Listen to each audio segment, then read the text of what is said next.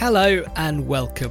We're Safe Sport International, a global charity dedicated to empowering children and adults to experience sport in an inclusive and safe environment. We are passionate and experienced global safeguarding leaders with a vision to end all forms of non accidental violence, abuse, and exploitation in sport. We hope you enjoy this podcast. Hello, my name is Marcella Leonard, and I'm your host for today's podcast.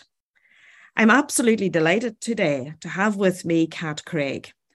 Kat is going to join me for three podcasts, and today is the first one. What we're going to look at in the first of this podcast series, we're going to take a look at what is advocacy and what does it mean. And the second thing we're going to take a look at today is what are the key success factors that need to be present in order to make advocacy effective in an organisation, and in particular, therefore, within a sports organisation. I'm absolutely delighted to have Kat join me today. Kat is the founder and CEO of Athlead and is a human rights lawyer. But also for me, I see Kat very much as a catalyst for strategic social change. And as I said, welcome, Kat. And firstly, tell us about you. Tell us about Athlead. Hi, Marcella, and thank you so much for inviting me. Thank you to you and Safe Sport International. What a fascinating um, topic to talk about today, and something that I I feel very uh, honoured to to be identified as a strategic kind of change maker. That's very much uh, what I, I hope we do when we support people uh, at Athlead. We help elite athletes tap into really their unique ability to change the world and then also work with other stakeholders in the sport ecosystem to try and build systems to tackle some of the key social issues in and through sport. Um, so, whether that's player unions or civil society organizations or UN bodies on topics from gender based violence, uh, to racial discrimination and the right to protest. And central to all of that, for me, has been this incredible voice that athletes and their allies bring and the huge uh, positive social impact that they've had. So excited to talk to you a little bit more about that. And and, and I think, Kat, for myself, as you know, I'm a social worker and come from a social work background.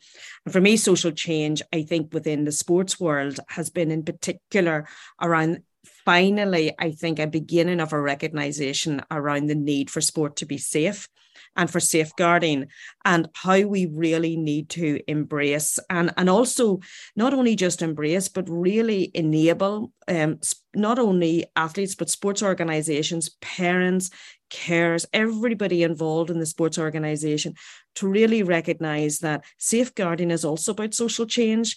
It's about making sure that we create the environment for no matter who you are, no matter what age you are, no matter what your gender, no matter what your race, culture, creed, no matter what, um, that sport is something that should be safe. So I suppose for me, it's a really important conversation in this podcast around seeing it as um, an avenue um, and a tool for, for social change. So delighted to, to join you in this conversation. So for you, Kat, where, where would you describe advocacy and that where would you place it? What, what for you means advocacy?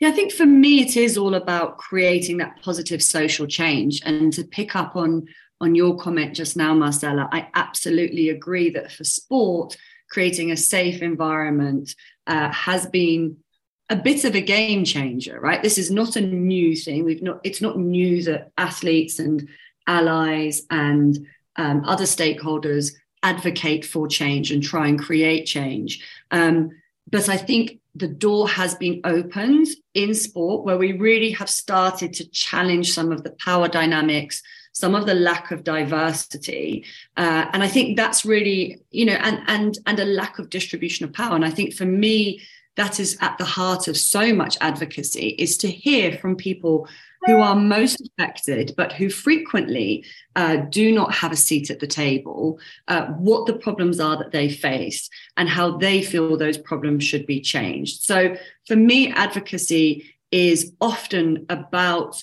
uh, elevating those voices and uh, ensuring that people feel able to confidently, uh, coherently, and impactfully speak on an issue where their challenges, where their experience has not been adequately heard and acted upon. Kat, really what I suppose what I'm hearing you saying is there's a couple of key words within there. So there's something around, firstly, you know, for advocacy is about recognizing, uh, firstly, that there is an imbalance, that there is an issue that we need to address.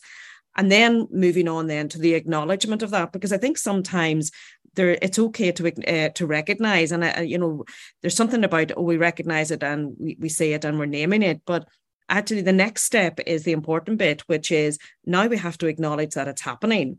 And in in acknowledgement we then need to decide and enable um, individuals organizations to make that change because it's something then around advocacy and assisting as you're saying that response to whether that's about that you know addressing the lack of diversity power imbalance and giving a voice um, really for individuals. So i think it's really about making sure that we move beyond recognizing it. We've got to do more than that. We've got to move beyond the recognize recognition of whatever that harm is um, or imbalance or whatever it is. We need to move beyond that and move into then that responding. Absolutely. mm.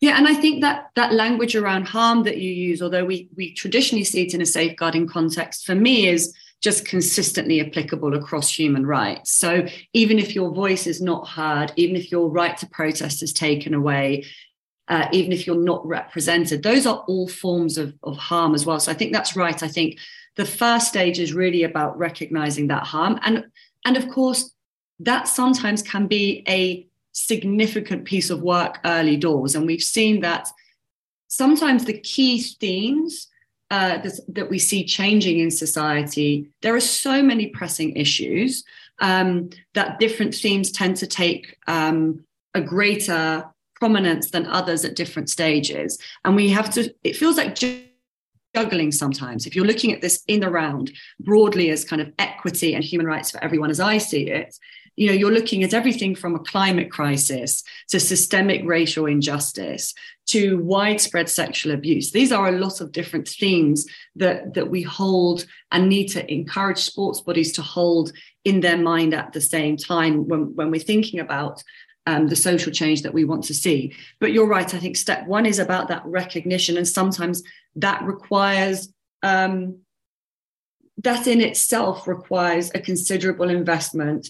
And I think for me, one of the big pieces around advocacy is authentic storytelling. And if we look at the um, the safeguarding context, the safe sport context, how sport was able to tell its story so courageously through the voices of athlete victims and survivors as part of a wider Me Too movement, where they were able to connect into a moment in time when there was a real challenge again to those power dynamics, right?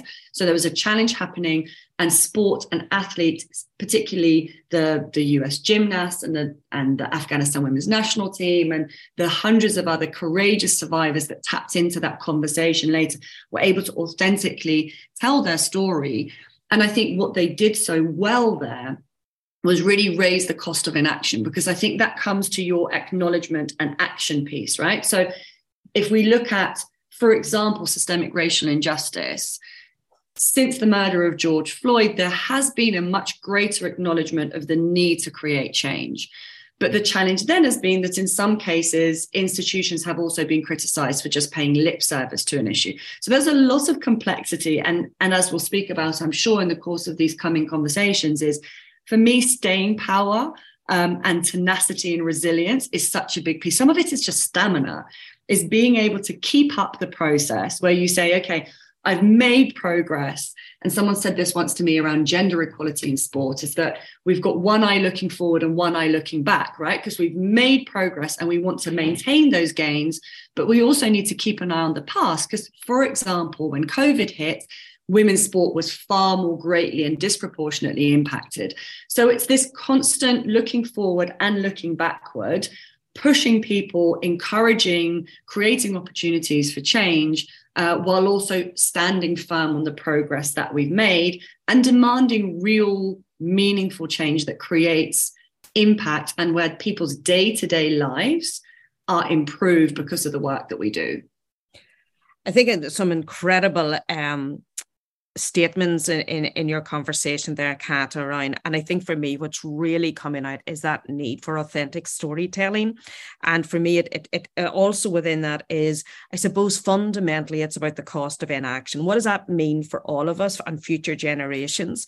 Um, uh, but also acknowledging that the reality is advocacy and social change takes energy uh, and we have to continually support people to do it because you can so easily um, give up at the at the first hurdle um, because there will be hurdles. And i think it's about recognizing there will be barriers there'll be hurdles um, because social change is difficult for people. Social change is around creating uncertainty but it also makes people uncomfortable. And with uncomfortable comes i don't want to look at that. So really thank you for some of those key points.